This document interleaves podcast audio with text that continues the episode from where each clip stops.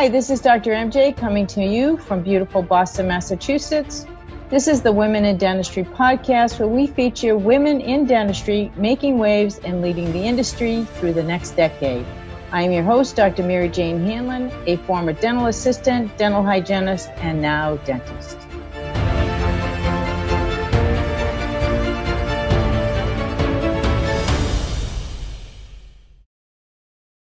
I am very pleased to introduce you today to Dr. Anita Imadomwanyi. She is the Director of Clinical Support and Charitable Giving for Aspen Dental Management Incorporated, ADMI, one of the nation's largest and fastest growing dental service organizations. At ADMI, she serves as clinical liaison to both providers and office teams while enhancing support programs and resources provided to doctors. As Director of Charitable Giving, she supports Aspen Dental's Healthy Mouth Movement outreach initiatives, which includes veterans programs, day of service, and Mouth Mobile to provide free dental care to veterans in need, as well as the Healthy Smiles and International Dental Outreach Program to provide oral health care and education to children, individuals, and family in need. It is now my pleasure to bring you to my interview with Dr. Anita Imadomwanyi. Anita, I'm really excited to talk with you today. Thank you so much for joining us. Can't wait to hear about your story and how you get into dentistry. So, if you would love to share with the audience, we'd love to hear how. Absolutely. And and first and foremost, thank you so much for inviting me on this podcast. Absolutely love everything that you're doing with this podcast in, in terms oh, of empowering women and allowing allowing us to use our voices uh, on this platform to share our, our, experiences and our stories and and hopefully inspire others you know just as we have been able to have great impact in the industry. So thank you. Oh, my pleasure. Thank you for being here. Um, and i'm happy to be here. So a little bit about me. I've been practicing dentistry. It's been nearly 12 years now. And i've taken on several roles in the industry Currently, I am Director of Clinical Support and Charitable Giving for Aspen Dental Management Incorporated. And it's, it's one of the fastest and um, largest you know, dental service organizations in the nation. So it's, it's an honor and a pleasure to be a part of this organization. So my role at Aspen Dental is to be, you know, well, I wear two hats at Aspen Dental, one of which is the clinical support side. So that's really empowering and inspiring doctors, coaching them training them with the right resources and tools to excel, both as clinicians and as leaders in their practice. And that includes the business management side as well, you know, being a support and a resource system for them. So what that requires is a lot of travel. I have a, a, a division that I support. It's the Southeast Division. Um, and really going into those offices and being shoulder to shoulder with those doctors and you know giving them insight and best practices on you know how to manage their schedule effectively how to develop and coach your team um, how to collaborate with certain resources that we have in the office like lab. You know we have lab techs in the office you know and just other other insight other best practices. And then the other hat that i wear is overseeing our healthy mouth movement program which is our philanthropy program. And we have two veteran programs one of which is the day of service and then the Mouthmobile, which is a 42 foot long dental office on wheels. Oh my gosh, I didn't know you guys had one of those. That's awesome. Yeah, we do. I call it I call her the Big Blue Beauty. Oh, that's awesome. So she's traveling all over the United States, making about 30 to 32 stops a year. And for those particular programs, they provide free care to veterans. So with day of service, you know, we stay open. Most of our offices will open specifically on a Saturday and provide free care to the veterans and then the Mouthmobile that travels. The other program that I oversee and lead um, is our international, it's called the Healthy, Healthy Smiles program. So it's an international dental mission trip where we travel all over the world, are immersed in the cultures, providing free comprehensive care um, and oral health promotion and education to those in need from remote, you know, remote villages, pueblitos, um, wherever we can that we can have that, you know, geo footprint to provide that care. So I, I feel I feel fortunate to, to be in this type of role because it really allows me to harness my passions, which is mentoring and coaching, as well as the philanthropy side. So I have a nice blend, along with adding, you know, a lot of that clinical expertise. And and prior to Aspen, I was a dental director for the Texas division of DentaQuest Healthcare Delivery, and in conjunction with being the residency director for NYU Langone AGD in Dallas. Yes. And so I had the opportunity to, you know, collaborate with NYU Langone because they wanted to establish AGD sites in Dallas. So this was the first of their kind. And it was really from the ground up, from the strategic planning to, you know, identifying, you know, the residents, uh, recruiting them, identifying the right talent from a faculty standpoint, and coaching and developing them to prepare for this program that we're going to have in place, to facilitating the academic curriculum, and even going through the CODA accreditation. So we were able to get CODA accredited within that first year, which was like That's unheard amazing. of. yeah, that is pretty amazing. Good for you. It was unheard of at that time. And and I have to say, you know, even thinking back on it right now, one of the biggest accomplishments I could say from that experience was not only, you know, having the opportunity to work with other doctors and coach and mentor them and, you know, from so on so many different levels, like I've shared previously, but from the residents. You know, when you talk about, you know, this podcast being a way to inspire the next generation, that's really what it was about with that residency program. We had three residents, and these were individuals who were from who were not from this country. So they were trying to make a way for themselves and for their families. And two of the individuals were leaving their previous country because of genocides and famine and things like that. So they came with such a compelling story and experience and journey and so it was it was it was almost like it was up to me to be like their dental guardian angel here you know, and make sure that they had the most enriching academic, you know, professional experience. So it put a lot of my heart and soul into to that program. And they ended up being in the top 2% of the program. They finish their graduation or their, their residency program requirements within six months. Oh my gosh, of being there?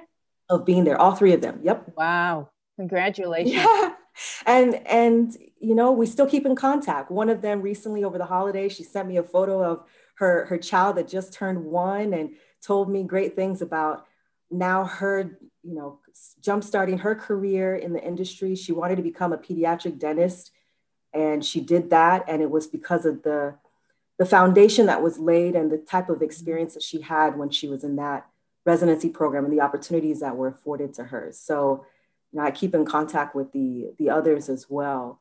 But even even before that, you know, I've taken on different roles in both the private and public sector of the industry, from associate dentist to lead dentist, you know, again, dental director. So I've come with a breadth of experiences in the industry over the last 12 years, been involved um, in different organizations, over those years have a very strong passion for the philanthropy side. So that has always followed me from the time I was young through me now having the career that I have and ensuring that I can still find ways to give back and, and utilize my talents and, and skill sets, you know, to do that. So that's been amazing. It's been an amazing journey.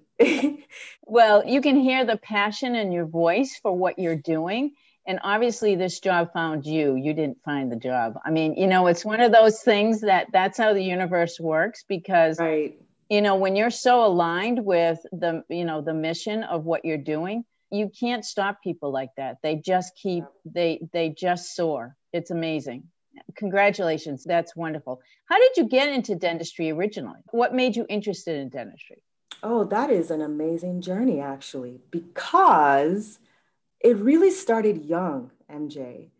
I was probably in elementary school and and it, you know how you, you start to think about your life like you look back on your life and you're like where did this like where did this start to kind of mold? Where did it start to take shape? And it started then when I was young and I was bullied in school because of my smile. You know, I had very, I know you're probably like, what? What? You get beautiful teeth, obviously. That's what orthodontic treatment and money and investment uh, does, um, for one. But back then, you know, I had really severe overbite, overjet.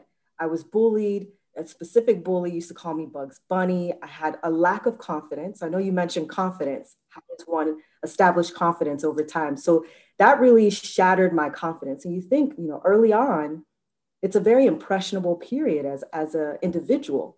You know, you're learning yourself, you're learning about the world and its and its ins and outs and and relations to others. And here I am being bullied, and I don't want to smile. I don't want to, you know, really interact with people. I was very, very timid at least in school, you know, and and my parents saw that as an opportunity to do whatever they could to invest in my smile. And even during that time, I always used to think like, I wish I had the ability. Like I, I didn't even think about myself. I was like, I wish I had the ability to help people fix their teeth and change their smile. For some reason, my little brain back then would say that, and I wouldn't even think about me, myself. You know, I didn't make the connection like how this was truly affecting me, you know? And it started to take shape. And eventually, my parents um, were able to scrounge up the money, and I was able to start the orthodontic care. And I tell you what, the moment that I met my orthodontist and he said that he's going to give me the best smile ever as a 10 year old, I mean, my eyes lit up. I think that was the first time that I smiled in his chair. And we hadn't even started orthodontic care. So you can only imagine, like, once we went through that process and I started to see the shift and I started to see the changes and I started to look towards the future and imagine myself with this amazing smile, this butterfly, this, you know, it was like a cocoon coming out of that and now blossoming into this butterfly and spreading her wings. That was a, a game changer uh, for me. And I went through that care for about four years. So when I was in high school, freshman year, braces came off and I was awakened. Yeah. like how Anita got her groove back at 14 years old. Mm-hmm. Fortunately, because that had already planted that seed and it, it hadn't it hadn't gained its articulation yet if that makes sense. Like it had planted the seed, but again, I hadn't put, connected the dots. Like, how do I get to that point? In high school, they had a program called clinical rotation, where you could, um, you were a selected few, and you could rotate through the hospital and you could shadow different healthcare providers. Not only the hospital, you could you know, you could shadow a psychologist or a psychiatrist if you wanted to, or a dentist and that's where it, that's where it happened. They didn't have interestingly enough they didn't have they actually didn't have dental on the list. Really? They didn't have dental. Yeah well that's because medicine doesn't believe teeth belong to the body. I don't know. Exactly. They had medicine. I know. So that that was even however long it, ago it was back then. So yeah so they didn't have dental. They only had medicine psychology psychiatry. So i went to the clinical coordinator and I said, you know, I'm interested in hospital and if and really I want to rotate through cardiology and ICU. Like I, I love that intensity. You know, watch those shows. I want to be there. I want to be in the action. But is there any way that I could rotate into a dental office? And she said, you know what, we've net we've we don't even have that as part of our program. I said, that's interesting because it's part of the healthcare profession. And she said, you make a good point. If you can find a dental office that will take you in and allow you to shadow for the next you know year if you decide to continue for the next two years then we'll we'll coordinate it we'll integrate it into the program. And i said you wait. So i went to my family dentist dr andrea lai and I proposed it to her and she was she was more than happy to take me. Of in. course she was. She was probably so excited. Oh my gosh. I mean, I've been I've been going to her for however many years. She was the one that referred me to the orthodontist. We had a great rapport. I respected her. You know, I you know, I saw her as an icon because of what she was doing. You know, never seen that before. Back then, you weren't seeing a lot of women, you know, in the industry, in the dental industry, let alone in other healthcare professions in that type of role. You know, she owned her own practice.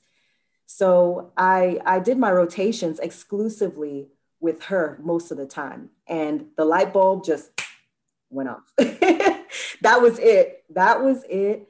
And already in my heart of hearts, I knew I want to become a dentist. I want to be like a Dr. Lai who has overcome obstacles, first generation, I mean, first, um, yeah, first generation really here in the States. She comes from a Vietnamese background that has been able to graduate from college, graduate from dental school, one of few women in her class at NYU, and now be a, uh, a practice owner and be a successful one at that and a well revered one in the community.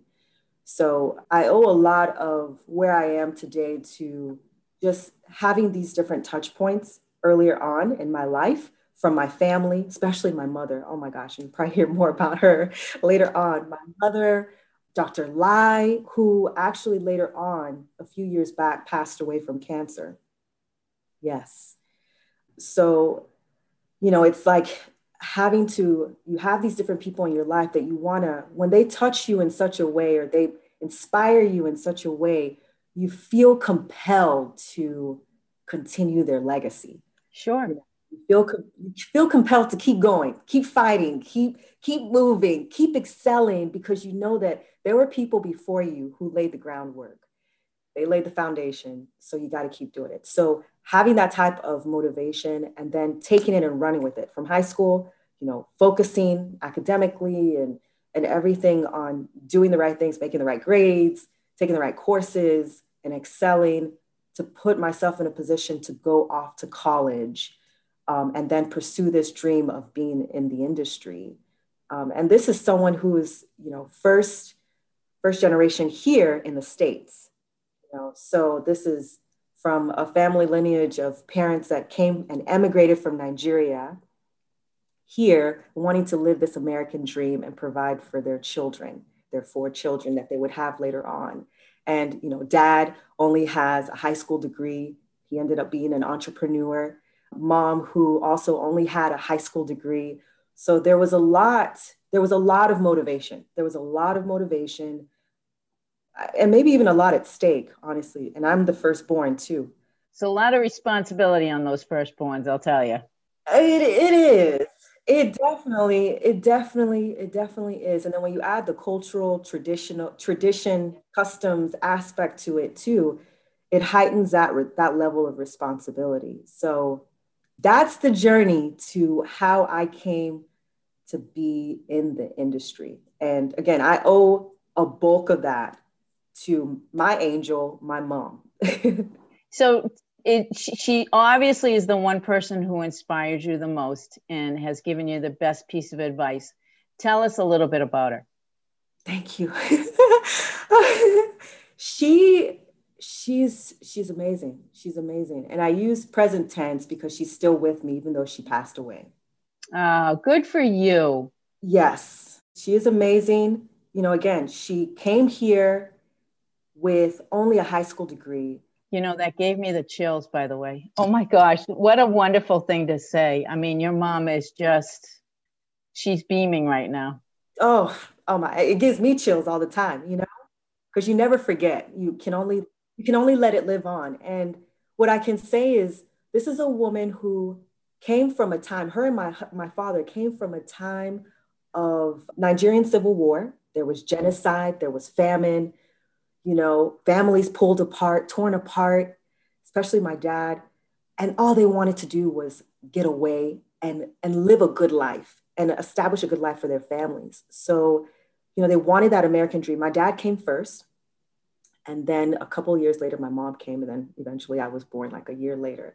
But they, you know, she came with no, she came with only a high school degree, which is not recognized here, right? And all she had really to her name was some of the classes like mathematics and science, home ec, the traditional female oriented classes. That's what she took that she really excelled in, but that's all that was offered to her. Sure.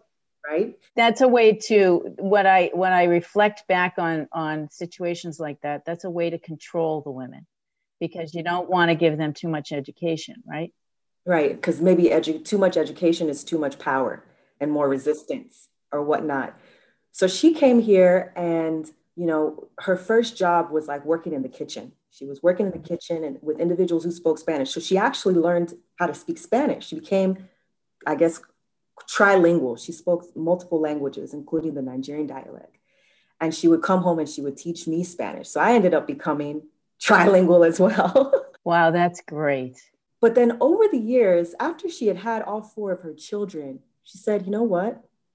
I want to go back to school and she talked to my dad and my dad was the breadwinner he was working his 70 hours a week and you know really making sure that we had food on the table we had clothes on our back and we had all the necessities and then some where we, it didn't feel like you know we were that we we didn't know how we didn't know that we didn't come from the best of beginnings from that stand from a financial standpoint so you know they decided okay let's have her pursue this. So she ended up getting her GED. She ended up getting, I'm going to fast track this story. She ended up getting her GED, her associates, her bachelor's, her master's, and her PsyD over the course of the years of, I think, 14 years. She ended up acquiring those degrees and being magna, magna cum laude for every one of her degrees. And get this, this is this is where the turning point is. She did this while she was diagnosed with cancer. Her first diagnosis was breast cancer. And I remember, I think I was in seventh grade or so. I mean, I was young, and my siblings were even younger.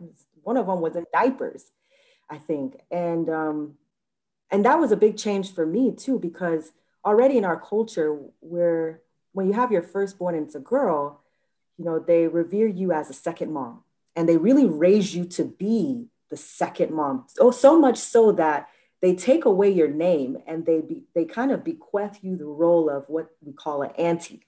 So that means second mom. So now, you know, my siblings, anyone who's younger than me, can no longer call me Anita out of respect. They have to call me auntie, even to this day. Wow. I had to step into that role while my mom was going through that cancer, and even through that, she was going to school.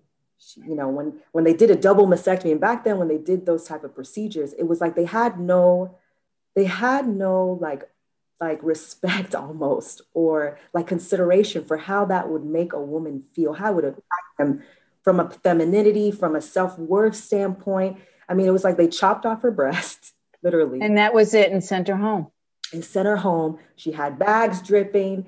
And she, when I tell you she had out of this world strength and perseverance and steadfastness, she did. She always came with a presence, eloquence, you know, glamour and sophistic, classic sophistication with tubes hanging down, studying at the late at night and, and still making sure her kids were tended to. And then obviously delegating to me to make sure, you know, my brothers, their homework was done, helping her to cook. She taught me how to cook actually from the time I was six. So, you know, giving me all of these different responsibilities and really training me to be this like well-rounded, almost like a, I call myself a Renaissance woman, where you don't hold back, you don't let anything, you know, hold you back. You just go in and you you do all that you possibly can that God has given you the ability to do and you set you know you set your bar high. So for me there's no excuse. There's no excuse to go to dental school. There's no excuse to not seek other opportunities in my career and try to excel and be the better version of myself every day and as i continue to grow you know and there's no excuse to back down. You know there's no excuse to stop. She didn't. And she did that while having four kids, maintaining a household, and pers- as she pursued her dream. She pursued her dream, and she she studied clinical psychology and child development. So that was what her degrees, her, her focus and her degree was. unfortunately, she passed away. And when she did, she was literally like about to finish her dissertation. Like she had like one sentence left. And the the program gave her her degree. It's the right thing to do. That's right. So they honored her degree. So on her tombstone, it says, you know, Dr. Patricia Ndidi Madwani, because, you know, it is the right thing to do. And she put in the work. And her story isn't crazy. Yeah. Beyond that, she was also a strong voice in the, the community, local community, and even nationwide, traveling all over the, the nation to speak about breast cancer awareness. Wow. Yes. She was hometown hero several times. You know, she was in trade magazines, in newspaper articles, did op eds. Um, she also was a strong advocate, like one of the major voices in sickle cell disease awareness. Because my sis- sister and has sickle cell, and she lost two sisters in Nigeria to sickle cell. Wow. So she was, she again, she was well rounded. I mean, she was doing all of that all while going through chemotherapy. Going through chemotherapy, having a daughter who has sickle cell and who's also, there was one point where her and my sister were in the hospital. And, you know, she, they, I don't know how they facilitated it and how she was able to go over to where my sister was. And, and, you know, she, she always had that recurrent message of, you got to fight. You got to be strong. Mommy's here with you. She'll never leave you but you got to eat. You got to garner up your strength. You've got to you know move your move your limbs get some circulation like you know talk to your auntie. And i was always always you know by my sister's side and and always talking to her and you know even to this day still being that support system just like my mom was just like she was for all of us. Sure sure now is your dad still living do you mind if i ask he is. He is. He is. After she passed away, he actually was diagnosed with cancer. Oh, gosh. And it was uh, non Hodgkin's lymphoma. And, um, and fortunately, he was able to, to survive and overcome that. And so it's nice to, to know that, you know, we're not orphans, one, and nice to know that he's in good, good sound health and, you know, he's, he's doing okay. He's doing okay. And he's been able to move on because that was a that time that time period was a very challenging time you know having one losing one and then having the other one and the unknown around that too so oh i'm sure it must have been devastating to all of you to think about losing both of them in such a short amount of time mm-hmm.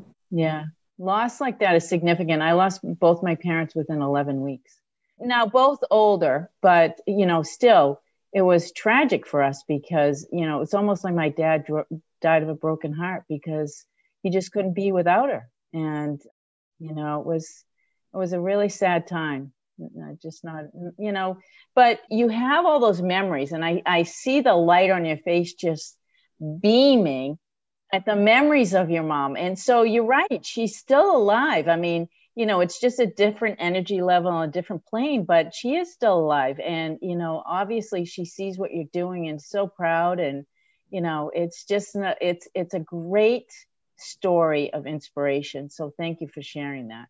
Absolutely. I, absolutely. I feel like i'm you know if i can do my due diligence I, I believe in testimonies. I'm christian so i believe in testimonies. So i feel like if i can do my due diligence and share her story just as it's been an inspiration and empowerment for me, hopefully it'll be the same for others outside of my family. I'll share with you that we've had several students diagnosed in school with breast cancer, and one had ALS, significant uh, medical issues. And, you know, between the students helping each other and supporting one another and the families, they all made it through. And so you know, unfortunately, you know, you don't always know what happens afterwards, but we have been extremely fortunate to be able to see the success of these students, even though they were so ill. So it is perseverance, it is resilience. It's it's like just putting your blinders on and staying focused, and you got a job to do, and you're going to do it. And you know, good for your mom, good for them too. That's mm. right, absolutely. And I think it also comes down to that's when you really see support come to life. Like for people who think that they made it in this world and they did it on their own. You know, I feel like it, it's hard to really say that because when you start to dig deep and you think back to your past experiences, the people that you've had in your life, you have to give acknowledgement and kudos and respect to those, whether it's from your household or it's some person that you met randomly on the plane that just gave you that one piece of advice. You know, like it could be anything, but support is huge. And, you know, I, I take a lot of the type of support system that I've had over the years, and support system that my mom had or my sister or whoever, you know, I take that as how I need to support others throughout, you know, through their career, whether it's their dental career, career professional, you know, growth and development. I think that, you know, when you think about that, it's the ripple effect, right? One word, one breath, one anything can have a ripple effect on somebody's life that changes the trajectory forever. And that also happened to me. So, eh, but this is not about me. But I will say that I would not be where I am today if somebody didn't tell me I wasn't smart enough. Because don't tell me I'm not going to be able to do something because I'm just going to show you that I can't. That's right. That's right. and I, I think about that man all the time. And, and I share this story all the time. But I think about this person and I say to myself, I wish I could just say thank you. You know, he didn't know I mean, he was being a jerk, obviously, and that's not a way to encourage a 14 year old. But, you know, he inspired me to do more and be more. And uh, there was, I remember going to bed that night and saying to myself, there is no way anybody is going to tell me what to do or how I'm going to do my life. There is no way. And that has been the fueling fire my entire life. So kudos kudos to them kudos to all the people out there that say something that is just perfect even though it's negative it does have an impact on on our lives absolutely tell us one thing that people would be surprised to know about you there's a couple of things actually i think typically on a day-to-day basis obviously in the, in the dental organization that i'm a part of people know know me right but outside of that day-to-day basis i think people typically are surprised that one I'm a dentist, let alone I'm in the type of role that I'm in. So a dental director, and they're like, what is that? And then I have to, you know, enlighten. Um, and then the other is that I'm also a professional baker. So when people hear the two, they're like, wait a minute. So you fix cavities and then you give cavities. And then I my my quick response is, hey, everyone needs job security. And then they kind of chuckle from that. But it's interesting, and I say that because I've talked about this on several panels and even a podcast is that people have a frame in their mind of who they think you're supposed to be, how you're supposed to dress, or what what kind of car you're supposed to drive. I remember a patient one time saw a specific car, it was this luxury car in the parking lot, and thought that he automatically assumed that's my car because I'm a dentist. That's my car. And he didn't know that my I didn't have a car. I don't like cars and I drive a lifted truck that has big tires. And he's and when he found that out from my office manager, because I didn't say anything, he was shocked and he had a incredible respect. He's like, wait, doctor, I has a lifted truck. So it, it's amazing because when people hear me say dentist, they're like, I wouldn't have pegged you for a dentist. And you know, when I do ask, what would you peg me for? They're like, um, maybe a model or an actress or um, I don't know something like in the business sense or marketing or social media influencer, and I'm like, interesting how the times have changed. But I think that also goes along with part of it is how they view an individual and their own conceptions or you know thoughts and then even start working off of stereotypes too right and then the other part of it is you know me being a woman where can we categorize me um, with respect to how people view men versus women in certain industries. So it, it's like i have the best of both worlds i'm a dentist and i'm a pre- professional baker if they had to choose two they would think i was a baker first before a dentist mm-hmm. when you compare the male and female thing it brings me up, it reminds me to ask you a question. So, when you were going through dental school and even during your career, have you ever felt any bias against you because you're a woman? That's an interesting question. when I was, because I went to dental school at University of Southern California. And at that time we had, when I was came in as a D1, we had 70% males. Wow. And 30% females. When I graduated though, it went from 70 to 60, 60, 40. So it was 60% male and 40% female.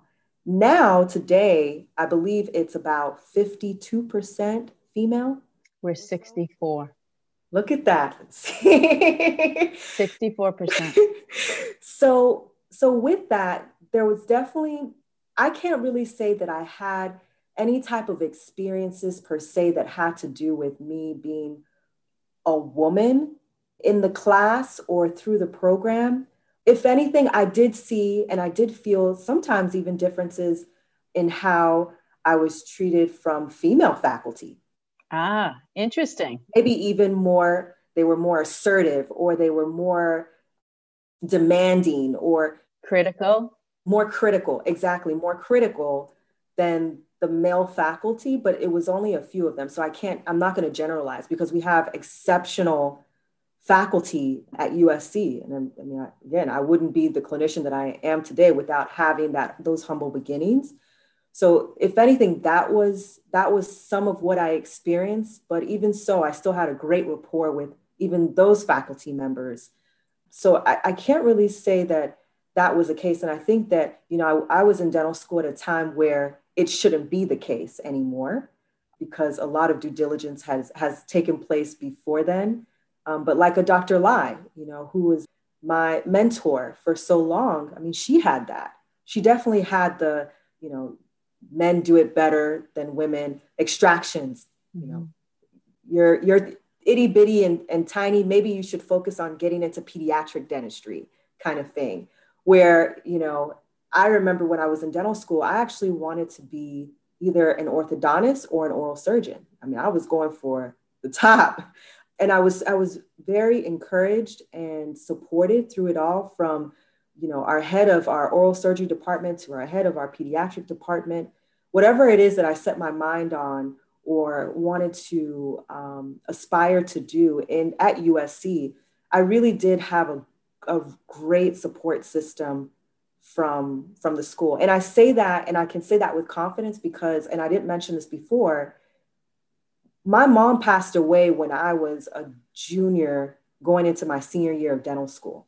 Wow, tough time. So, you know, there was a lot of compassion that was showed upon me. And I didn't get special treatment. So I didn't get special treatment, but there was a lot of empathy and understanding. And I think there was consideration for that as well. So, in that type of trying time, and what could have been a huge setback. Maybe I wouldn't even be a dentist today. It was nice to know that there was there was that strong sense of community in the program um, to help me get through it. I got to say that I think dentistry is one of the tightest knit communities of an industry that I've ever seen. It's small. Everybody seems to know everybody else, especially in your local area. I just find, and especially during COVID, there was so much support there oh for each gosh. other. And, you know, we're all in this together and we're going to get through this, the whole bit. So I have to say that I am really happy to be a part of this industry. I just find it to be, you know, it's still, you know, I'm not even tell you how many years later, but a long time later, still fuels me, you know, and it still makes me want to get up and go to work every day. Absolutely. And I, and I think back to the history of, of the profession and how much it's grown and how much it's advanced, innovative technology, the disruption in the industry for the greater good, create opportunities for you and I be able to be in this industry and to excel in this industry and take on leadership roles in this industry, especially as women. Um, but also from a from a holistic standpoint, the industry compared to other healthcare, you know, sex has kind of been the underdog and has been in many ways disregarded and not seen as to that level of you are true and true healthcare providers. But yet, what we do on a day to day basis directly impacts the lives of individuals and not just from an oral health standpoint from a, but from a total health standpoint absolutely and everything else that you would think of from a psychosocial development or psychosocial standpoint that dental impacts an individual. So I feel as though because of that and because, you know, learning and going through some of those growing pains together, no matter what sex, gender, you know, affiliations you have, I think that's what has allowed us to come together so strongly in this profession and then to leverage how we can better support ourselves both as individuals but also as professionals. So so we have the likes of now you know organizations that people can really feel like feel like it's relatable whether it's an indian dental association or american association for women dentists or ada or whatnot there's a plethora of, of areas that people can get involved and be a part of something and still feel like they're still part of you know the greater good with the industry. I'll give you a little background on on the differences um, and why it was separated from medicine way back when. Um, one of the deans of one of the first medical schools looked at dentistry as a mechanical mechanical uh, you know performance right? Whereas medicine was more intellectual and you know learning. And when i think about this uh, my question to, to people has been because I, I really am passionate about integrating uh, medicine into dentistry. So that's a topic for another day. But what i realize is that there isn't anything non-mechanical about every single thing that we do and that medicine does. I mean think about doing cardiac surgery you have a pump, a heart pump, pumping the heart while you're going through surgery. So it's all mechanical, but that was the reason why we were sidelined. They also thought that we were cracks, crackpots, you know, that that only illiterate, stupid people would pull teeth out. And I think, you know, it's funny because the perception that the mouth is separate from the body has got to stop because you know if you had an infection in your foot you wouldn't cut your foot off would you? No no you wouldn't. So you know an infection in the mouth is affecting everything in the body and it has caused so many issues for people that you know it's time to to for the profession and for all of us dentists to wake up and say okay it's enough of the silos. Let's put these aside and let's really focus on how we can work together to support our patients. I mean mm-hmm. really that's that's yeah, absolutely. goal. So, next question is: Do you have a motto that you live by? I would say it's something that my mom told me when I was young, and she said this in you know her native tongue, which we say native tongue, but her native language, and it, it went a little something like this: Never forget where you came from, where you are today, and where you will be tomorrow. And she said that at so many points in my life when, whether I needed to hear it or I wanted to hear it, she made it known. And and it, it didn't mean that it was relative to a specific context at that time, but it was an it, it was a, always a reminder to to humble oneself. And so I've lived by that since I was young. And I actually, when I coach doctors and I coach teams, I, you know, I, I, try to resonate that message as well. You know, never forget where you came from, where you are today, where you're going, or where you want to be tomorrow. Because when you remember your background and you honor it too, no matter what that background was, maybe it wasn't the best. Maybe you didn't have the best upbringing, or maybe you didn't have, you know, all the resources available to you back then Maybe there were challenges or there was strife or, or death in my case. Use that as an opportunity to fuel you and as a learning experience. And then check yourself for today. Know who you are. Never let go of who you are, right? Because that all has to do, contributes to who you are. But you also contribute to who you are. The choices you make, what you seek, the opportunities that you're trying to, to gain, what you do and what you don't do, those decisions that you make or don't make, are all going to affect who you are. And then have a vision for tomorrow. Don't just settle for today or say, okay, and just don't settle, period. Always be looking for how can I be a better version of myself? How can I do better, be better? and have it clear in your mind. This is my vision. And what do I need to do to get there? And how, what kind of support, again, humbling myself, what kind of feedback or coaching or skill development? Skill development, exactly. What do I need to help me get there? And then get there. Don't let anything stop you. Right, right. So, what does the Anita of tomorrow look like? Ha! Well, the Anita of tomorrow is mommy because I'm four months pregnant. Congratulations. That's best profession there is.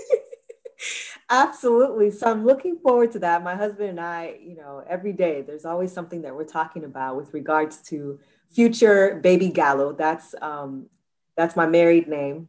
So that's future mommy and really what does that look like from a work-life balance? Cuz back then, you know, I was before I married my husband or we married, um, I was single, you know, and work, family and work was what I had. And, and of course, hobbies and things like that. And so, you know, I always thought I knew what work life balance was. But now that I'm a mom, I've got this baby growing in my womb, and I'm thinking of the future, it's how do I map that out? Um, what does that look like? And how is it going to work for me when I think of who I am and checking myself, who I am, and what I want when it comes to my career and things like that. So work life balance right now has been at the forefront of my mind. And then the other piece would be continuing to propel my career. You know, I'm in the role that I'm in, and it's afforded me great opportunities. I've traveled all over the world doing the things that I love with philanthropy and giving back. And I want to continue to do that and develop more programs with regards to our philanthropy side and even take on my own personal initiatives um, with regards to that too, because that's been so heavily ingrained in me from the time I was young. Absolutely. So hopefully that answers your question. It is awesome. And I could, you know, many of us know exactly where we're going, but we don't visualize it, right? And I find that that is the number one key for creating your future is to visualize it into being. And, you know, I don't know where I learned it. I started doing that from a very young age. I never not saw myself as a dentist from a very young age. So it took me a long time to get there, but I always knew I was going to be a dentist. I just knew. And so, you know, I think that that is a critical piece of this is that you need to have your vision. And if you're not clear on your vision, you're like a, a, a, sailboat without a rudder. You know, you're just all over the place and you don't know where you're going. So, yeah, especially in this type of industry, especially being a woman in this industry, because now there are so many opportunities to do so much in this profession. You know, I remember when when I was in the first starting off in the industry, and it was like you could only be one thing. You could only be an associate, and then if you wanted to be more, you had to leave that that position or leave that office to go and do something else. Or, you know, if you're going to be an owner, you're only going to be an owner. Now, you know, we've got women that are on dental boards, women that are leading these uh, major organizations, uh, whether it's dental or not. You know, they're executive director of this, chief of this, CEO, dean, associate dean. They're taking all these leadership roles, being in trade magazines. People are asking them for their opinions, being industry leaders and stuff like that. So I think this is the time where kudos to you again for putting together this type of podcast because this upcoming generation needs to know that they got to keep going. There's no excuse. There's no excuse. There's there's so much available to them, literally fingertip away. You can just click and you can listen to a podcast. You can go on social media and you've got this amazing rock star female dentist that is doing great things and she's got her cases you know clinical cases that she's featured and she's featured in this and on this talk show. There's so many. And as and she's a working mom three kids devoted life you know there's there's ample ample ample opportunity. You just have to you have to stay grounded and you got to seek it out. You mentioned that you you had paid off your loans i think you said right? And and that you were giving that counsel to those dental students I get that question a lot because part of what I do in the in the clinical support role, you know, I do collaborate with a lot of these academic institutions and and so I get to talk to a lot of different dental schools, um, dental students, and, and, and about career opportunities, whether it's with Aspen or beyond Aspen, you know, and and they do talk about how do I pay off my loans? Like, how does this work? And I'm like, dude, I came out with $450,000 debt and I paid it off. But you have to be focus driven. Exactly. Oh my gosh. You got to have clarity. Like, you got to come out and at least have some some insight do some introspection, but some insight into what you want to do. It may not be as clear, but at least, okay, I want to start off as an associate. I want to get mentorship and then seek it out. Or I want to be a practice owner in like three, four years and then start working with mentors and coaches that will help you map that out and reach that goal. Absolutely. But it can be done. And as a woman, it definitely can be done. I mean, I was a single woman. Yes, I didn't have children or whatnot, but I had other responsibilities. And and it, I still made it happen. And I know of many doctors who are practice owners, multi unit practice owners, women who, you know, because of that, they've been able to pay off their loans or single mother, single mother doing it in the grind, in the trenches, you know, and has the grit and just makes it happen. So I hope that, you know, through through mediums like this, we are able to continue to empower this next generation of women to be leaders and great clinicians and so on and so forth because the time is now. Like there's no excuse in this industry now. There's no excuse. Totally agree. And the one other piece i would add to that is that you know you're never too old either. Your mom went back to school. I went back to school when i was 35 and you know of course i was much older than all my classmates. And you know they still embraced me and made me part of the class. Uh, I could give a little bit of wisdom at that point just because I was a mom. I did have a mortgage to pay and all of that kind of stuff. But you do have to be extremely focused and you have to have a plan. Uh, one of the things that I'm really adamant about with my students is teaching them the financial piece and the financial side of this and the responsibility that comes with it in that you know you don't need that prada purse or whatever it is that that you know tickles your fancy or or the ferrari car to drive around with no you don't you know what it's just stuff right it's just status stuff that if that makes you feel better okay but wait until you pay off your student loans first you know prioritize your financial situation because let me tell you you get to your 60s and you don't have that prioritized there's a lot of anxiety. I've seen it. And especially in dentistry, there's only about the, the rates, I think, at one point, there was only about 10% of dentists in this country that had their financial future secure when they retired. And that's why so many dentists continue to work at, at an older age because they're not where they should be or they woke up too late. So don't wake up too late. Start saving very early. Exactly. When I had graduated dental school, speaking of that and like having a vision, my classmates at that time, especially after my mom passed away, I, I pretty much gave up the vision of going into specialty. I decided to go into a GPR because it was like, you know, I'm grieving. I only have so much strength. I was on the track to, you know, really excel on the national boards and when I came back from her funeral, all I wanted to do was take it and be done with it and keep moving and finish, you know, graduate on on time. And I remember, you know, telling some of my classmates, like, even when I came into dental school, I always knew that I was only going to be chair side as a clinician for 10 years, no more than 10 years. And it, really, you already yes, knew that. I already knew it. Um, and maybe part of it is because I have entrepreneurs in my family. My dad is like literally everyone in my family, immediate family is an entrepreneur, including myself. But I always knew that. And so having that vision, like, okay, I only have my clock is 10 years, and then I'm still going to be in the industry, but I'm not going to be within those four walls of the office.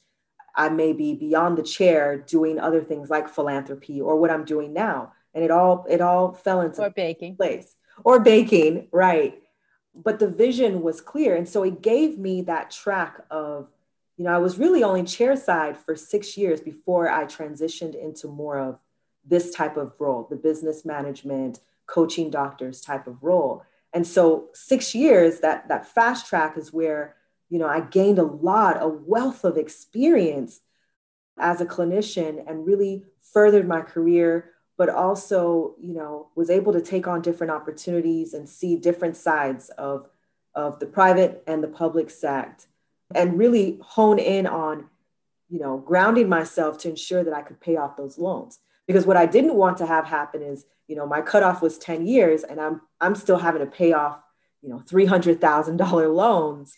So I wanted to put myself in a position where I didn't have that. And that happened. Good for you. Congratulations. It's an amazing feat because, you know, not everybody can do that. So, congratulations. That's really great.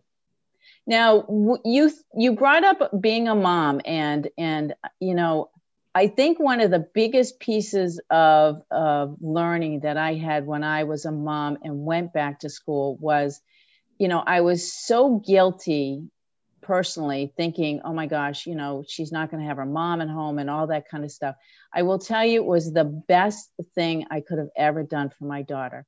And I'm sure you realize this as well because you watched your mom study all the time and learn and be brave and do something that and bold that, you know, she did it at an older age. And most moms don't do that, right?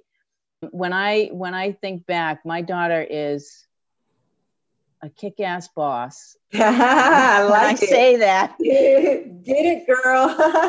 Pretty formidable.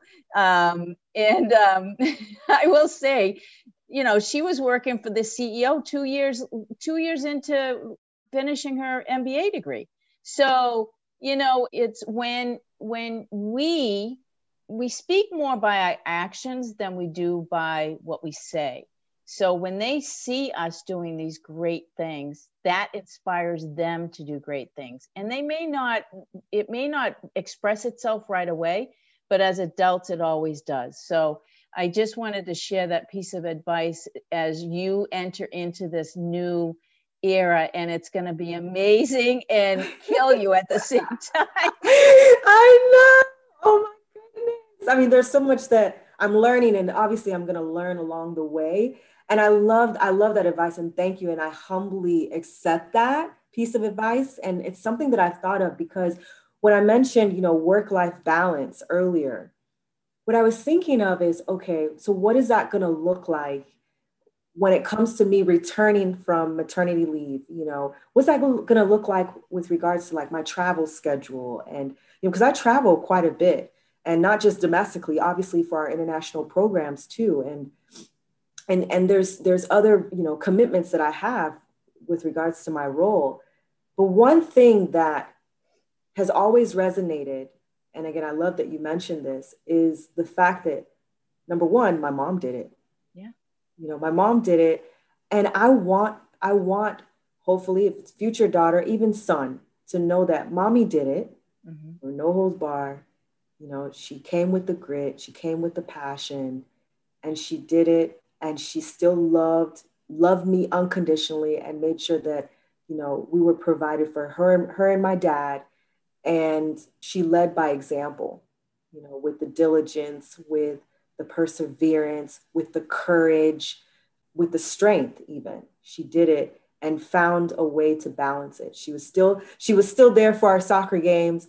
You know she was still there. We were having our, our date nights and we had our uh, movie night or we were cooking together or baking together, you know, but she was always present even if she was away. That's the message that I want, you know, my children to have and and to see me hopefully as a good example.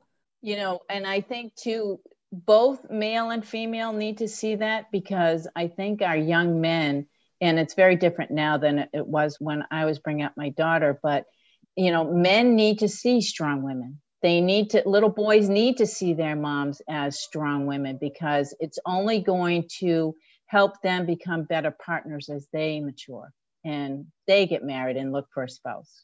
Yes.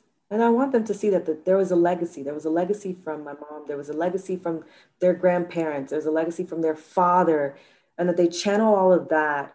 And it gives them the encouragement and the empowerment and sense of self and self and awareness to pursue the things that they want to pursue in life and to do it do it with passion and, and do it well and be successful you know whatever that means for them i think that's the ultimate message so i you know i'm embracing this this journey and this next chapter, I can't wait. It's exciting. Baby is due in June. So Oh, beautiful time to have a baby. Oh, I'm a June baby, but it's it's a great time. It is, you know, because it's warm out, you have the summer, you can take the summer off. You know, you probably don't have to go back until the middle of September. Oh my gosh, it's wonderful. And when's your birthday? 21st. Yeah, I actually think I have the best birthday in the whole year because it's the longest day of the year. And I remember as a little girl thinking, oh my gosh, I have all this sunshine. God made it special for my day. You know, I remember thinking that. And, you know, it's, it's little did I know that, uh, you know, it was the summer solstice. But at, I realized that there was so much sun because it stayed light out until nine o'clock at night. And we could still play outside because that's when you had to come in when it was when it was dark. Little tidbit. I have to say that I have thoroughly enjoyed our conversation and getting to know you a little bit, Anita. I, I just can't believe it. Any last words of wisdom for our students out there or any young women starting to pursue their career in dentistry? Anything is possible. It sounds it may sound cliche and we see it a lot. We've seen it in nursery rhymes, we've seen it in movies and shows and things like that, but there's a lot of truth to that. You know, believe in yourself and don't let anything stop you. We have great pioneers that paved the way for us to be in the place that we are today and know that nothing and no one can define you only you can define how you want to be defined. And for me, you know, dentistry does not define me. I define the dentistry that I, I want to practice and how I want to be. And I take on the resources to, you know, be in that industry or be in this industry, but it doesn't define me. So, and I'm not defined by being a woman. I'm defined by being me and, and what I bring forth to the table and and my talent and knowledge and and whatever the case may be so know that you're not defined by you know your your sex or your race or your affiliations circumstances you're defined by you so let those choices lead you in a way that will allow you to continue to grow and excel both in your professional career but also in your life and seek out mentors don't shy away from it. Take on mentors because I, I I'm a firm believer that you should always have a coach, even to the to your dying days. There should always be something or someone who is providing a sense of you know providing coaching or development or leadership or whatever the case may be for you but seek that out because that also is going to help you to continue to grow absolutely Great words of wisdom, Anita. Thank you so much for being with us today. I thank you for it. having me and thank you for what you're doing. Thank you so oh. much. Keep it up. thank you. Thank you so much for listening to the Women in Dentistry podcast with Dr. MJ Hanlon. If you like our show and want to know more about us, check out our website, thewomenindentistry.com, or please leave us a review on iTunes. Join us for our next episode as we bring you another amazing woman leading the way for the next generation.